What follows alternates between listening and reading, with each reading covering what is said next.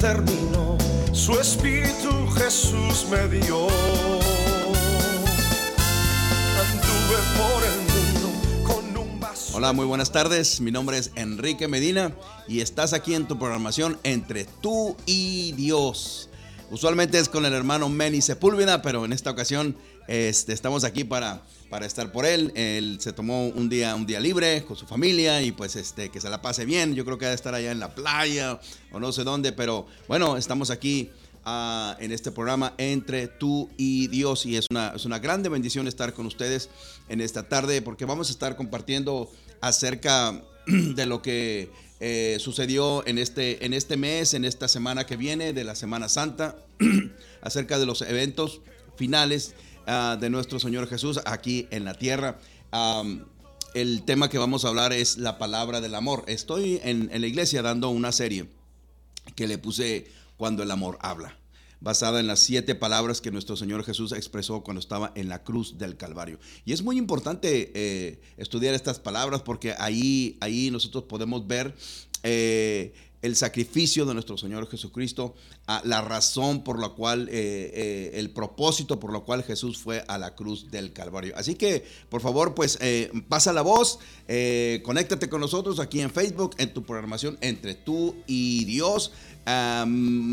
Comparte con todos tus, tus familiares, con todos tus amigos. Este, y bueno, vamos a entonar esta alabanza que, que yo soy el que la escribí, yo soy el que canto con mis hermanos Patti, Elvia y Martín, adorador. Venga. Existo para agradar al que se dio en sacrificio Vamos. para adorarte así. Es la razón por que vivo. Nunca podré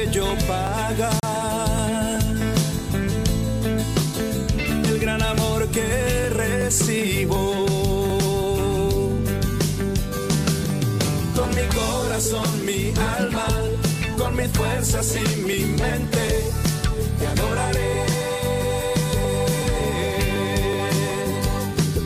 Y que todo lo que haga sea una vida consagrada a ti, mi Dios para adorarte así. Y es la razón por que vivo. Existo para agradar al que se dio el sacrificio para adorarte así es la razón por que vivo. Nunca podré yo pagar el gran amor que recibo. Con mi corazón, mi alma, con mis fuerzas y mi mente,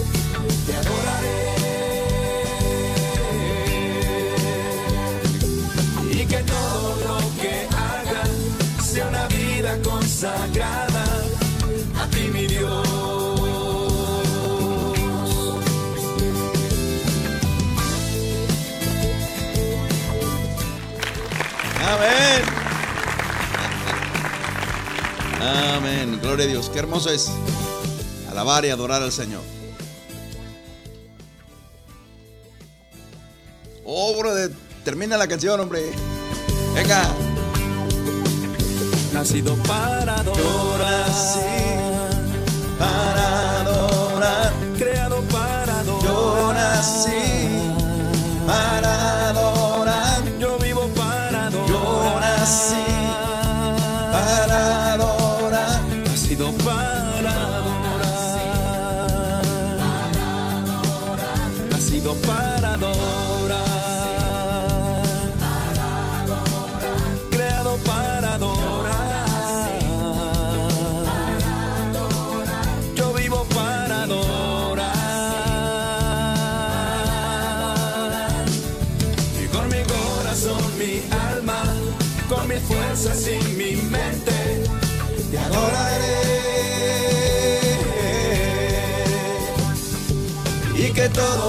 que haga sea una vida consagrada a ti, mi Dios.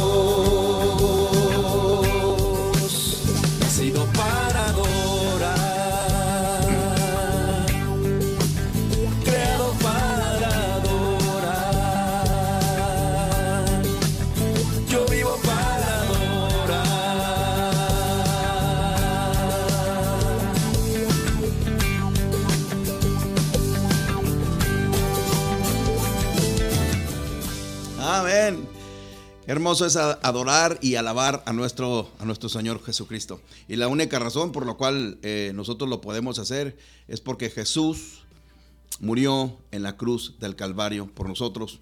Llevó todos los pecados, todas las maldades de la humanidad sobre sus hombros, sobre su espalda. Y es por eso que nosotros ahora podremos, podemos adorar y alabar el nombre de Jesús. Hoy vamos a hablar acerca de, de la crucifixión de nuestro, de nuestro Señor Jesucristo. Yo creo que uno de los eventos más grandes y más maravillosos eh, para nosotros los cristianos y el fundamento de nuestra fe es la vida, la muerte y la resurrección de nuestro Señor Jesucristo. De aquí en eh, siete, ocho días vamos a estar celebrando eh, eh, el domingo de resurrección. Entonces ya vamos a entrar este domingo, vamos a entrar, bueno, en la iglesia vamos a estar celebrando eh, en todo el mundo cristiano, se va a celebrar el domingo, domingo de palmas o domingo de, de ramos donde celebramos la entrada de nuestro Señor Jesucristo a la ciudad de Jerusalén, cuando toda la gente lo, lo, recibió con, con, este, con palmas en las manos, gritando, Osana, Osana, bendito el que viene en el nombre del Señor. Y de ahí cuando Jesús entra a la ciudad de Jerusalén, se desatan todos los eventos ah, para lo que nos lleva a, a la crucifixión de nuestro Señor Jesucristo y, y más adelante a la resurrección. Entonces, ah, Hoy voy a hablar acerca de, una de las siete palabras eh, que Jesús expresó en la cruz del Calvario. Hoy voy a hablar acerca de la palabra, la palabra del amor. ¿okay? Ah, en la iglesia estoy dando esta serie eh, que le puse cuando, cuando el amor habla y la primera palabra que, que Jesús expresó en la cruz del Calvario fue, Padre, perdónalos porque no saben lo que hacen. La segunda palabra que Jesús expresó fue la palabra de la seguridad. Cuando Jesús le dice al ladrón que está a un lado, ah, yo te aseguro, o que desde hoy estarás conmigo en el paraíso. Como dice la Reina Valera, la, tradición, eh, la traducción Reina Valera, de cierto, de cierto te digo que hoy estarás conmigo en el paraíso. Y eso nos habla acerca de la seguridad eterna, acerca de la seguridad que solamente Jesús nos puede dar a nosotros. Así que hoy vamos a hablar acerca de la palabra del amor, ¿ok? Y este, este, este está interesante, eh, eh, muy hermoso, porque, porque aquí, en esta palabra, eh, Jesús la dirige a su madre que está al pie de la cruz y a Juan, su mejor amigo, ¿ok? Entonces, uh, las primeras cuatro palabras fueron dirigidas a las demás personas, las últimas tres fueron dirigidas a él mismo, a nuestro Señor, a nuestro Señor Jesús. Ahora, déjame explicarte eh, la escena, ¿ok? Cuando, cuando Jesús habla estas, estas, esta tercera palabra. Jesús fue enjuiciado. Jesús fue llevado preso y fue enjuiciado. Tuvo, tuvo cinco juicios uh, romanos y tuvo, eh, tuvo juicios romanos y tuvo juicios, juicios religiosos. Jesús fue castigado. Jesús fue colgado en una cruz. Jesús fue insultado por la gente. Fue abandonado por sus discípulos. ¿Ok? Fíjate, o sea, est todo esto le había pasado a Jesús en, en cuestión, en cuestión de, de, de, horas, de horas. Cuando Jesús estaba en la cruz, sus amigos, sus discípulos ya no estaban ahí únicamente estaba Juan. El, único que se quedó con él fue Juan. Ah, y lo sabemos. Y también las únicas personas que estuvieron con él fueron las mujeres. Fíjense qué interesante. Ah, Mateo, Lucas y Juan lo mencionan que eran de cuatro a seis mujeres. Ahora, esto es lo que está pasando. Jesús está colgado, Jesús colgado en la cruz. Eh, pasando por un gran sufrimiento. Mm, y Jesús en este momento ignora la multitud, ignora su sufrimiento y en ese momento, callado, se enfoca en María, su madre, y en su discípulo amado, Juan. Y allí es cuando expresa la tercera palabra, la palabra del amor. Y te la voy a leer, está en el Evangelio de Juan, el capítulo 19, 25 al 19, y dice, dice así, junto a la cruz estaban su madre la hermana de María, la esposa de Cleofas y María Magdalena. Y cuando Jesús vio a su madre y a su lado al discípulo a quien él amaba, dijo a su madre, mujer, ahí tienes a tu hijo. Y luego dijo al discípulo, ahí tienes a tu madre. Y desde aquel momento, ese discípulo la recibió en su casa. Ahora, eh, la tradición nos dice que para este momento, cuando Jesús estaba siendo crucificado, José el papá o el padrastro de Jesús ya había muerto, porque ya no, ya, ya no lo vemos, ya no lo vemos, no se menciona eh, José, que había muerto aproximadamente como 12 años, ¿ok? esto, esto dice la tradición, sea, no dice la palabra de Dios, pero es, es básicamente lo que, lo, que, lo que se cree, ¿ok? Entonces, eh, cuando Jesús muere, bueno, como, como iba a quedar sola, desamparada, o sea, la deja a cargo de su discípulo amado Jesús. Estas palabras que Jesús expresó, o sea, nos enseñan a nosotros cómo amar, cómo amar como Jesús, cómo amar como Jesús ama y también nos enseña qué es lo que Jesús hace cuando estás pasando por un dolor. Entonces, si yo voy a amar como Jesús, debo cuidar a mi familia. Fíjate, o sea, esto es lo que Jesús está haciendo en la tercera palabra. O sea, Él está cuidando a su familia en medio del dolor, en medio de todo el sufrimiento. Él está colgando en una cruz. Fíjate lo que pasa. Jesús pone atención en su madre o a, su madre. Que está pasando por este gran dolor. Y aquí esto es una palabra que, que quiero hacer énfasis. Jesús pone atención en su madre. En medio de todo lo que él está pasando, en medio de toda la conmoción, en medio de toda la gente que lo está siguiendo, pero Jesús pone su atención en su mamá. En su mamá que está pasando por un gran, un gran dolor. Esta palabra atención es muy importante ah, porque atención es lo más grande que tú le puedes dar a una persona. Atención es lo más grande que tú le puedes dar a tu familia atención es algo muy hermoso. Porque cuando tú le pones atención a algo o a alguien, le estás dando tiempo. Y el tiempo es tu vida. O sea, cuando tú pones atención en tu familia, en tu esposa, en tus hijos, tú estás diciendo, tú eres importante para mí. Y porque tú eres importante, te voy a dar de mi tiempo. Y el tiempo es vida, es vida. Entonces, esto es lo que está haciendo Jesús.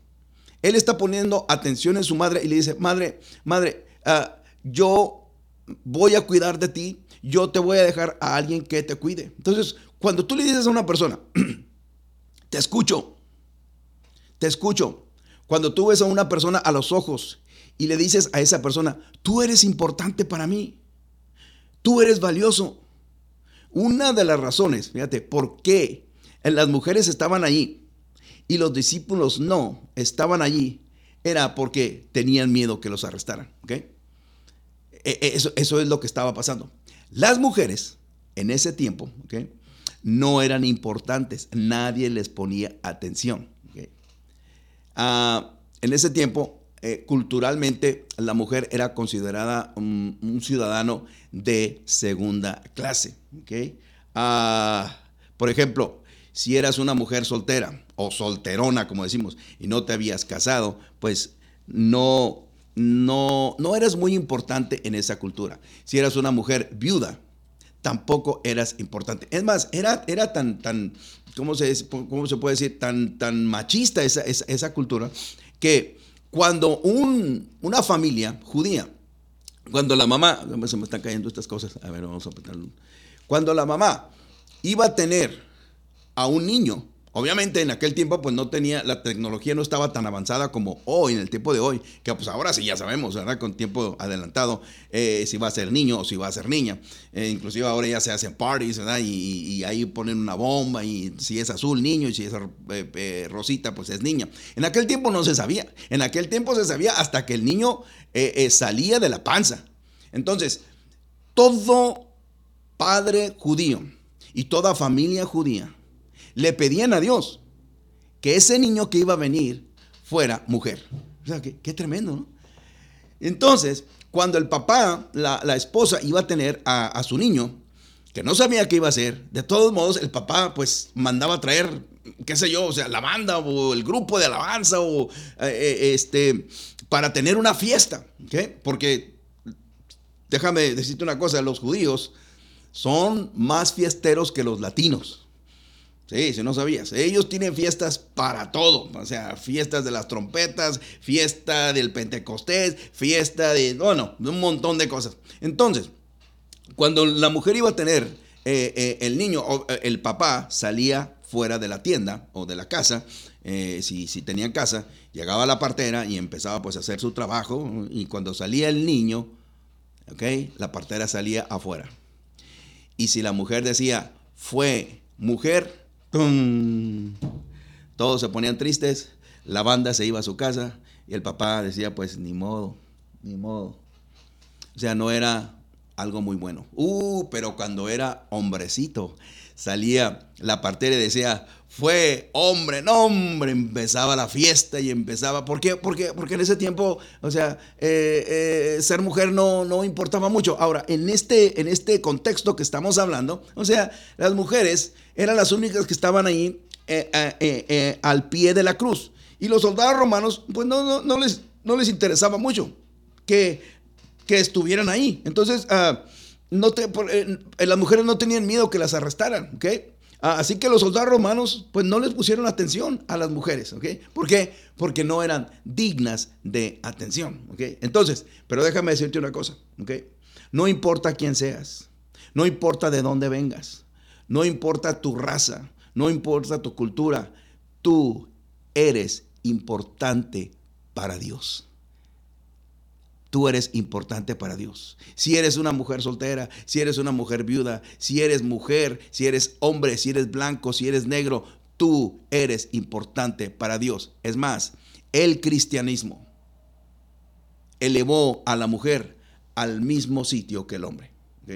Tú fíjate, cualquier otra cultura, cualquier otra religión que no sea cristiana, la mujer todavía está en un segundo plano. La mujer está detrás del hombre y fue Jesús quien elevó a la mujer al mismo nivel que el hombre. ¿Por qué? Porque en Jesús ya no existe blanco ni negro, mujer, eh, hombre, blanco, negro, judío y griego. Todos somos igual delante de los ojos de Dios. Entonces Jesús elevó el estatus de la mujer al mismo nivel que el hombre. Jesús reinventó la cultura al poner atención en su madre. Jesús dijo, esta mujer es importante. Esta mujer es importante. La madre de Jesús, Jesús le pone atención. Ahora mi pregunta es esta, ¿le estás dando atención a tu familia? A pesar de todas las cosas que están pasando, ¿le estás dando atención a tu familia?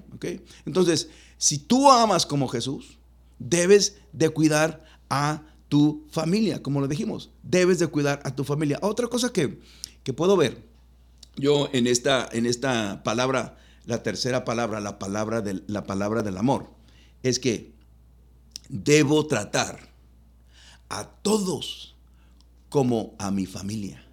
Debo tratar a los demás como a mi familia. Porque, mira, mira, es interesante ver esto. Que cuando Jesús piensa, ok, yo me voy a ir al Padre, algo que Jesús les estaba diciendo a los discípulos. Yo, voy yo me voy a ir al Padre, voy a preparar moradas para ustedes, eh, eh, este, me voy a ir al cielo. Cuando Jesús piensa en quién va a cuidar de su madre en, sus, en los últimos minutos de su vida. Fíjate qué, qué, interesante esto. Jesús no deja a, a, un familiar al cuidado de su madre, ¿ok? Sino él deja a uno de sus seguidores, o sea, a un cristiano, a un hermano en la fe, a un creyente. Jesús le dice a su mamá, mami, Juan va a cuidar de ti. ¿Ok? Entonces, esto nos enseña a nosotros que nuestra relación como cristianos es mucho más fuerte que la relación física y esto, esto es importante, ¿ok? Fíjate lo que dice eh, Gálatas, el apóstol Pablo, en, en, el capítulo 6, versículo 10, dice, por, por lo tanto, siempre que tengamos la oportunidad, hagamos bien a todos y en especial a los de la familia de la fe. ¡Wow! ¡Qué interesante esto! ¡Qué interesante es esto! O sea, la palabra de Dios y tú debes de saber que tú tienes tu familia física, con la que compartes eh, eh, eh, relación sanguínea, contactos sanguíneos, tu papá y tu mamá, tus hermanos, tus hermanas, tus primos, ese, y esta familia es, es, tu familia física. Pero la palabra de Dios dice que si tú eres un creyente, si tú crees en Dios, tú tienes una familia espiritual. Y eso, y eso es tremendo. Ah, no sé si has escuchado, en algunas congregaciones ah, se usa el término de hermano y hermana. Entonces, ah, cuando tú llegas a una congregación, no te sorprendas que alguien te diga, ¿cómo está hermano? Y no te, o sea, no vayas, no vayas, no vayas a pensar, bueno, pues qué onda, o sea, que ¿Qué? O sea, ¿tenemos el mismo papá o mi papá andaba por ahí haciendo trampa? No, no, no, no. Es que, es que en, la, en, la, en la palabra de Dios, el concepto de hermano y hermana lo usamos porque tenemos el mismo Padre, en nuestro Padre celestial. Entonces, no te confundas, o sea, hay, hay en iglesias que te van a decir, hola hermano, ¿cómo estás? Hola hermana, ¿cómo estás? Te están diciendo que somos familia. O sea, y, eso, es, eso es bíblico. Eso es bíblico. Si, si una persona, ¿por qué? Porque somos hermanos en la fe, porque somos hermanos en la fe en Cristo, en Cristo Jesús. Entonces, pero ahora, ok, entonces, si yo mm, tengo mi familia física, pero yo tengo, la palabra de Dios dice, hagamos bien a todos, ok, hagamos bien a todos, pero en especial a los de la familia, a los de la familia de la fe, ok. ¿Cómo se hace esto? ¿Cómo se hace esto? ¿Ok? Pues ¿cómo hago esto? Pues ayudándonos los unos a los otros. Fíjate, una de las cosas que nosotros debemos entender es que en la palabra de Dios, mm, la Biblia nos enseña ayudarnos los unos a los otros. Vas a encontrar un montón de veces cuando la palabra de Dios dice, ayúdense los unos a los otros. También dice, oren los unos por los otros. Fíjense.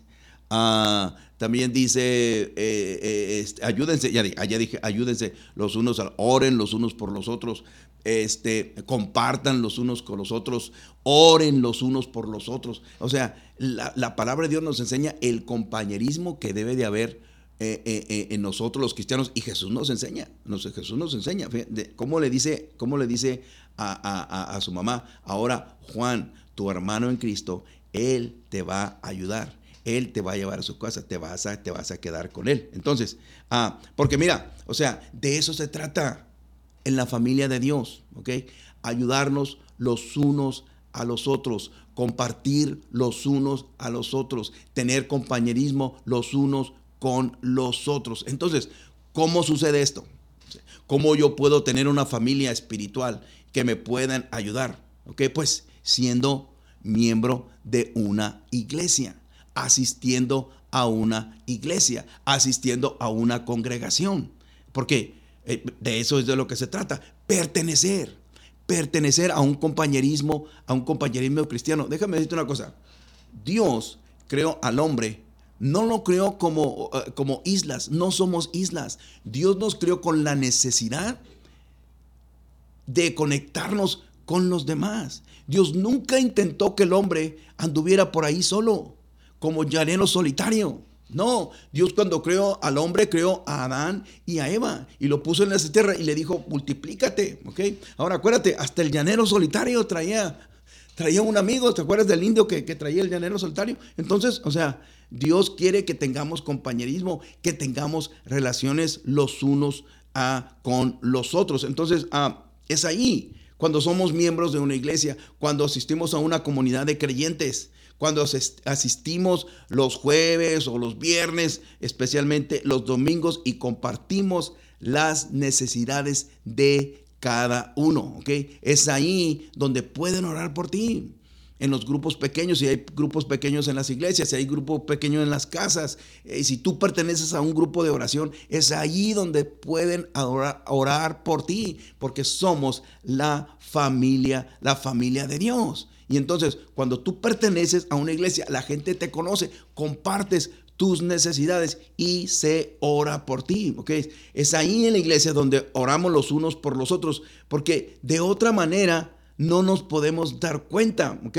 Porque mira, si tú te enfermas o si tú estás pasando por problemas, eh, nadie se da cuenta si no perteneces a la familia de Dios, si no estás conectado en la familia de Dios. Recuerdo que en una ocasión, en una ocasión, eh, a, escuchar a, un pastor de, dar un testimonio de una de las iglesias eh, más grandes aquí en el sur de California, y dice que ah, en una ocasión él venía, él venía viajando de regreso aquí a Los Ángeles y, y le habla un amigo de él. Y le dice, pastor, ya no voy a ir a la iglesia más. Y él le dice, ¿por qué? ¿Cómo que por qué? Dice, porque me enfermé. Estuve dos semanas en el hospital. De hecho, estoy ahorita en el hospital y nadie ha venido a visitarme. Y nadie ha venido a orar por mí. Entonces el pastor, que es una persona muy, muy sabia, e, era su amigo.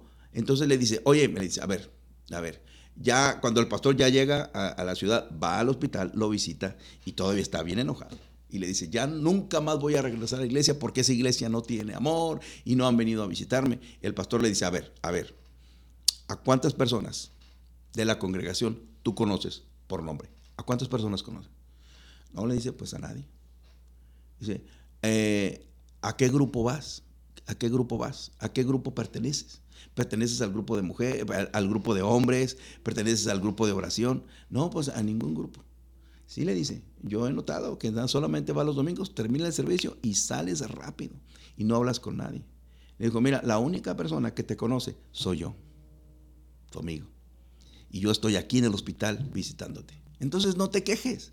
Hermano, amigo, no te quejes. Si cuando estás pasando por problemas, por enfermedades, nadie te, visita. Pues nadie te visita porque nadie te conoce. Nadie te conoce. Mira, una, yo te voy a decir una cosa.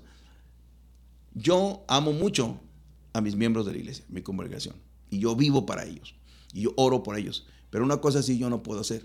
Yo no puedo orar por algo que yo no me doy cuenta. Yo no puedo orar por las personas cuando las personas no vienen a la congregación y no presentan sus necesidades. En la iglesia, en todas las bancas, en todas las sillas, tenemos una tarjeta, una tarjeta de información para que cuando las personas van, eh, firmen su nombre, firmen, pero hay, una, hay, un, hay un pedacito que le ponemos, pon tu petición de oración. Y eso lo hacemos todos los domingos, para que, para que tú pongas tu petición, para que la dejes ahí en una caja que tenemos. Y entonces el grupo de oración viene el lunes, el martes, y oramos por las peticiones. Y esa es la manera que nos conectamos los unos a los otros. Y si es una necesidad, yo hablo con la persona y tratamos, y tratamos de ayudarle. Entonces, dos cosas que debemos de aprender de la palabra del amor es mi deber de amar, de cuidar a mi familia física y debo hacer lo mismo con mi familia espiritual, para amar como Jesús ama. Para amar como Jesús ama, debes cuidar de tu familia y debes amar a los demás. ¿Estamos de acuerdo? Ok.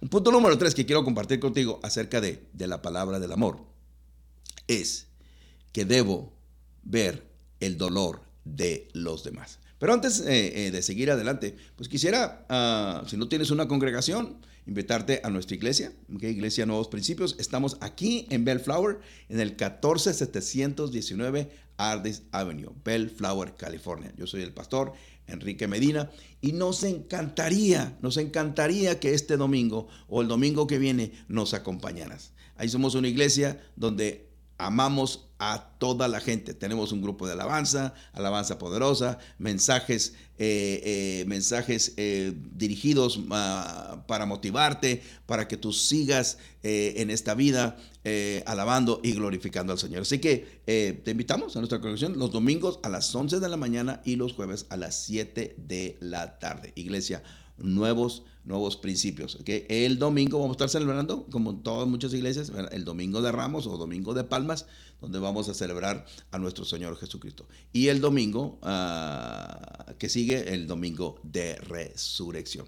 Eh, si quieres encontrarnos en Facebook, estamos en Nuevos Principios, Bellflower. Ahí vas, tienes toda la información, vas a ver videos de, mis predicaciones, vas a ver todo lo que nosotros, lo que nosotros hacemos. ¿ok? Ve a Nuevos Principios Facebook o nuevosprincipios.org, que es nuestra, eh, nuestra página en, el Internet. Así que, eh, pues estamos, estamos, estamos este, contentos, ¿verdad?, que estamos compartiendo la palabra ah, del Señor con, con, ustedes. Así que, wow, tenemos aquí varias personas que están, que están conectadas en, tu programación tú y, Dios, ¿ok? Tú y Dios, yo y tú, tú y Dios y todos con Dios. Amén. Gloria a Dios. Ok, seguimos. Ah, en la palabra del amor, la, tercera palabra que Jesús expresó en la cruz del Calvario. Cuando Jesús dijo, eh, Madre, eh, eh, ahí está tu hijo, al discípulo amado le dijo, ahí está tu madre. Entonces, número tres, punto a considerar en la, en la palabra del amor que Jesús expresó, es que yo debo ver el dolor de los demás. ¿okay? Bueno, checa esto, checa esto. Jesús, cuando está en la cruz del Calvario, Él no la está pasando nada bien. Nada bien. Está pasando por un gran sufrimiento. Jesús está pasando por un gran dolor. De hecho, la, la cruz era uno de los castigos más terribles, más sádicos que los romanos habían inventado. O sea, esto, esto mm, eh, de la cruz, ahora la cruz la usamos en los de collares, en las iglesias, pero antes, en este tiempo, la cruz era un símbolo de muerte. La cruz era un símbolo de sufrimiento, de dolor. ¿Cómo te gustaría ponerte, colgarte una silla eléctrica? Básicamente era eso. Un lugar de dolor, un lugar de sufrimiento. De hecho, no la está pasando bien Jesús. Jesús está muriendo. Jesús está muriendo de dolor. Pero él, checa esto, él no está enfocado en sí mismo. Jesús ve el dolor de su madre. O sea, tú te imaginas, tú te imaginas el dolor de una madre ver a su hijo morir, ver a su hijo morir. yo he platicado con, madres que han perdido a, sus hijos. De hecho, mañana vamos a tener un, funeral de una madre que perdió a su hijo. Y eh, es muy doloroso. Es muy doloroso porque no es lógico porque lo lógico es que los padres entierren a los hijos y no, eh, eh, eh, y no los hijos a las madres. Entonces es, es, muy, es muy doloroso. Jesús ve el dolor de su madre. Él ve a Juan, su amigo, que está sufriendo también. Dice, yo no sé tú, yo no sé tú, pero para mí, cuando yo estoy pasando por dolor, no puedo y no me gusta enfocarme en los demás. La mayoría de nosotros cuando estamos pasando por dolor, cuando estamos pasando por una enfermedad, cuando estamos pasando por problemas, cuando estamos pasando por circunstancias difíciles, nos enfocamos en nosotros. Es muy difícil, es muy difícil ver más allá. Pero Jesús no hace eso. En medio de su dolor, en medio de su sufrimiento, Él ve a su madre, Él ve el dolor de los demás, Él ve el dolor de su amigo, de su amigo Juan. No es normal para nosotros cuando estamos pasando por dolor ver las necesidades de los demás, porque cuando nosotros pasamos por dolor tendemos a centrarnos solo en nosotros. Cuando estoy en el hospital, después de una operación, no pienso cómo la está, la pasando la familia Hernández. Cuando estoy en problemas, no pienso cómo la está pasando la familia Flores o la familia Cortés. No, estoy enfocado en mí. No es natural para mí. Pero Jesús, pero Jesús, en medio de este gran dolor, está buscando ayudar a alguien más. Fíjate, por eso te estoy diciendo, en esta palabra nosotros podemos aprender a amar como Jesús ama. El Dios ve el dolor de la gente. Dios cuida a los demás. Y Dios ve el dolor de los demás. E, e, ese es, ese es nuestro Jesús. Y la palabra de Dios dice que nosotros estamos aquí para ser transformados a quien?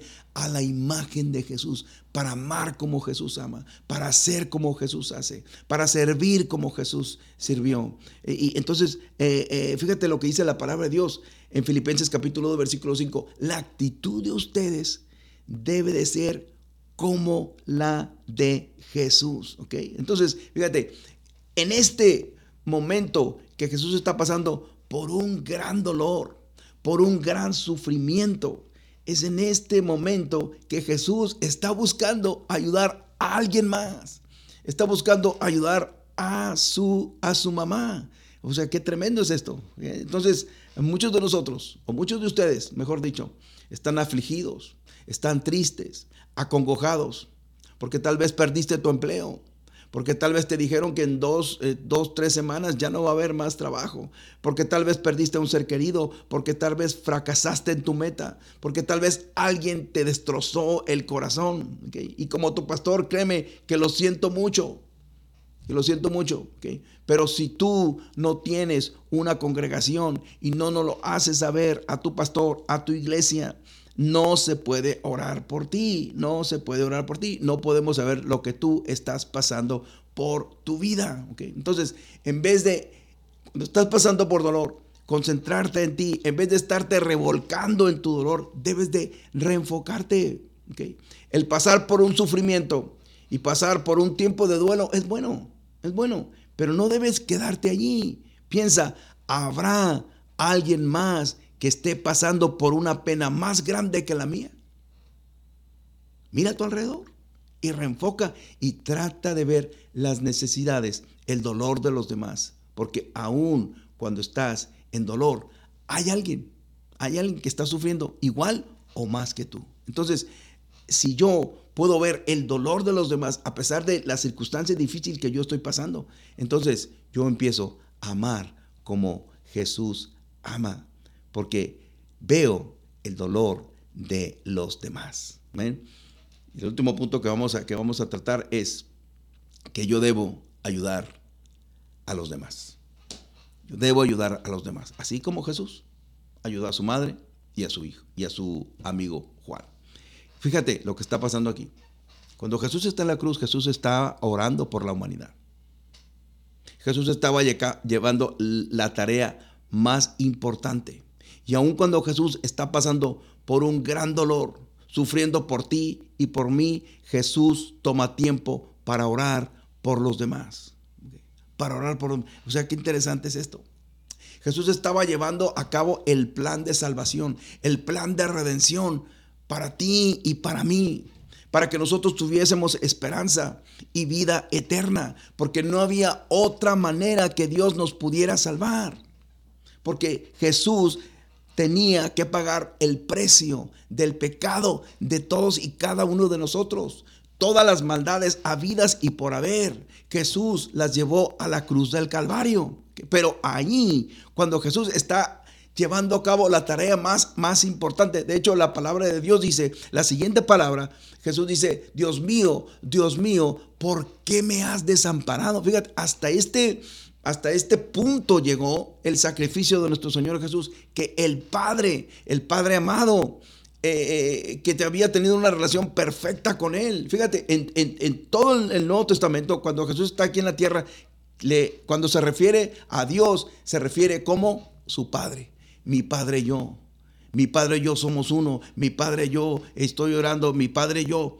Hoy, en este momento, cuando Jesús está llevando la tarea más importante de su vida, ya no le dice Padre. Le dice, Dios mío, Dios mío, ¿por qué me has desamparado?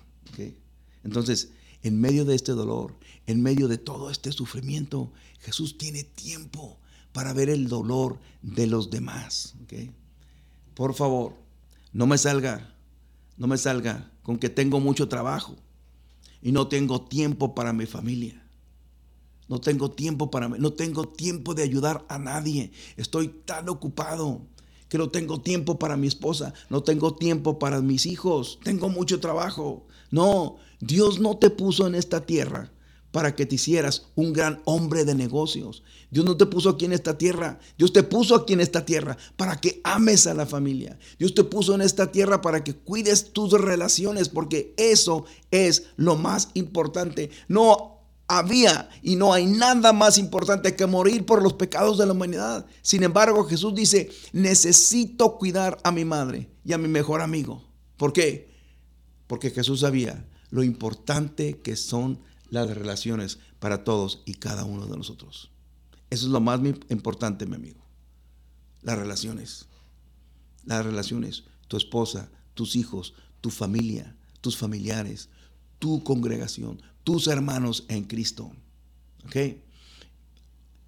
La Biblia dice en Romanos 15, versículo 2, yo creo que ya, ya vamos, a, vamos a, cerrar esto. Dice, todos debemos apoyar a los demás y buscar su bien, Así los ayudaremos a confiar más en, en Dios. ¿ok? En Dios. esto, esto que le estoy enseñando es muy importante. En medio del dolor, en medio de nuestras necesidades, en medio de todas, todas tus ocupaciones, buscar ayudar a alguien, a alguien. ¿ok? La Biblia dice, porque si quieres ser grande en el reino de Dios, debes aprender a servir a los demás. A servir a los demás. Sí, esto que te estoy enseñando, o sea, son valores del reino, del reino de Jesús, que Jesús vino a establecer. Esto que te estoy enseñando va en contra de los valores de este mundo. En contra de los valores de este mundo. Porque el mundo dice, mientras más grande eres, más gente te va a servir. La gente pequeña a tu alrededor está para servirte a ti. ¿ok? O sea, tú no tienes tiempo para la gente, tú eres importante. Pero Jesús dice, si quieres ser grande en el reino de Dios, debes servir a los demás. Debes servir a los demás. Si amas como Jesús, si quieres amar como Jesús, debes aprender a servir a los, a los, a los demás. Jesús dice, no importa qué tan importante es lo que tú haces, nunca serás tan importante que no puedas ayudar a los demás. Nunca.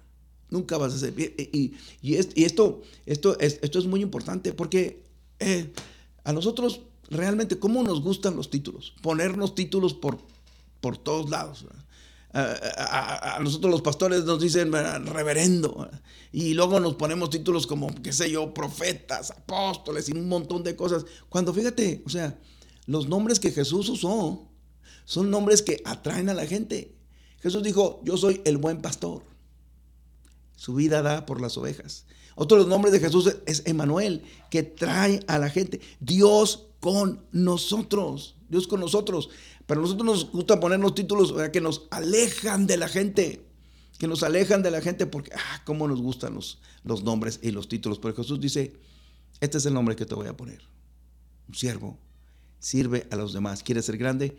Comienza a servir a los demás. A los demás.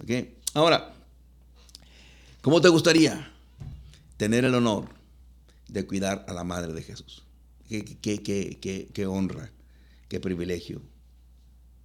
Jesús pudo cuidar de su madre y de su amigo porque estaban ahí con él. Si tú deseas lo mejor de Dios para tu vida, tienes que acercarte a Jesús. Porque la respuesta a todas tus necesidades está en la cruz del Calvario. Jesús no puede ayudar a alguien que no se acerca a Él. La Biblia dice que Jesús está tocando la puerta de tu corazón.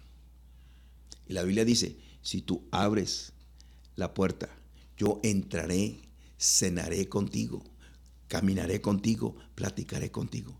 Pero eres tú el que debes abrir la puerta. Acércate a Jesús. La única manera que Dios te puede ayudar, la única manera que Jesús pudo ayudar al discípulo amado y a María era porque estaban ahí con él al pie de la cruz. Acércate a Jesús. Hay una canción, hay un himno muy antiguo que dice, hay, todavía hay lugar al pie de la cruz. No importa dónde estés, quién seas, Dios te puede, Dios te puede ayudar. Pero necesitas acercarte a Jesús porque la respuesta a todas tus necesidades está en la cruz del Calvario. Jesús dijo, sin mí nada pueden hacer. Nada pueden hacer. Era necesario que Jesús pasara por todo este sufrimiento, por todo este dolor, para darnos a nosotros la salvación, la redención de nuestros pecados. Jesús pagó, Jesús pagó el precio del pecado por ti todas las cosas malas que tú hiciste, todas las cosas malas que tú estás haciendo, todas las cosas malas que tú vas a hacer, Jesús ya los llevó en la cruz del Calvario. Lo único que tienes que hacer es aceptar el sacrificio de nuestro Señor Jesucristo. es por medio del sacrificio. Jesús dijo, nadie, Jesús dijo, yo soy el camino, la verdad y la vida. Nadie puede llegar al Padre si no es por mí. Nadie puede llegar al Padre si no es por mí. En la cruz del Calvario, Jesús nos muestra el camino para llegar a Dios. En esta, en esta tarde quiero orar contigo. Porque tal vez estés pasando por un gran dolor. Tal vez te sientas solo. Tal vez te sientas desamparado. Y tal vez estás centrado en tu dolor y piensas que no puedes ayudar a los demás. Y piensas que Dios no puede usar esa circunstancia difícil en tu vida para ayudar a los demás. Pero ¿sabías tú que Dios no desperdicia un dolor? Dios no desperdicia ningún problema. A lo mejor este es el principio de un gran de una grande bendición en tu vida. Las mayores bendiciones vienen cuando pasamos por circunstancias difíciles. El mayor crecimiento que nosotros podemos tener es cuando pasamos por dolor, por sufrimiento. En esta tarde te voy a invitar a que ores conmigo donde quiera que estés, donde quiera que me estés viendo. Tal vez estás en el trabajo, tal vez estás en tu casa, tal vez estás donde quiera que estés, en tu carro. Ora así conmigo. Señor, tú sabes el dolor por el que estoy pasando en estos momentos. Y ese dolor me hace no pensar en los demás. Señor, en esta tarde deseo aprender a amarte Ayúdame a comenzar a poner atención a los demás. Ayúdame a comenzar con mi familia, a mostrarles amor y afecto. Ayúdame a amar a mi familia. Ayúdame también a amar a mi familia de la iglesia, a verlos como mis hermanos y como mis hermanas. Ayúdame, Señor, a ver el dolor de los demás. Y aun cuando estoy pasando por dolor, ayúdame, Señor, para tener la actitud de Jesús. Ayúdame para amar como Jesús, para dar como Jesús. Dame el poder de amar a los demás como tú los amas.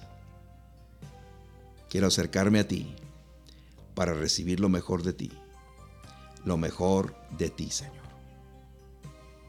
Señor, quiero estar al pie de la cruz como María y Juan, en el nombre de Jesús. Amén y amén. Recibe esta palabra.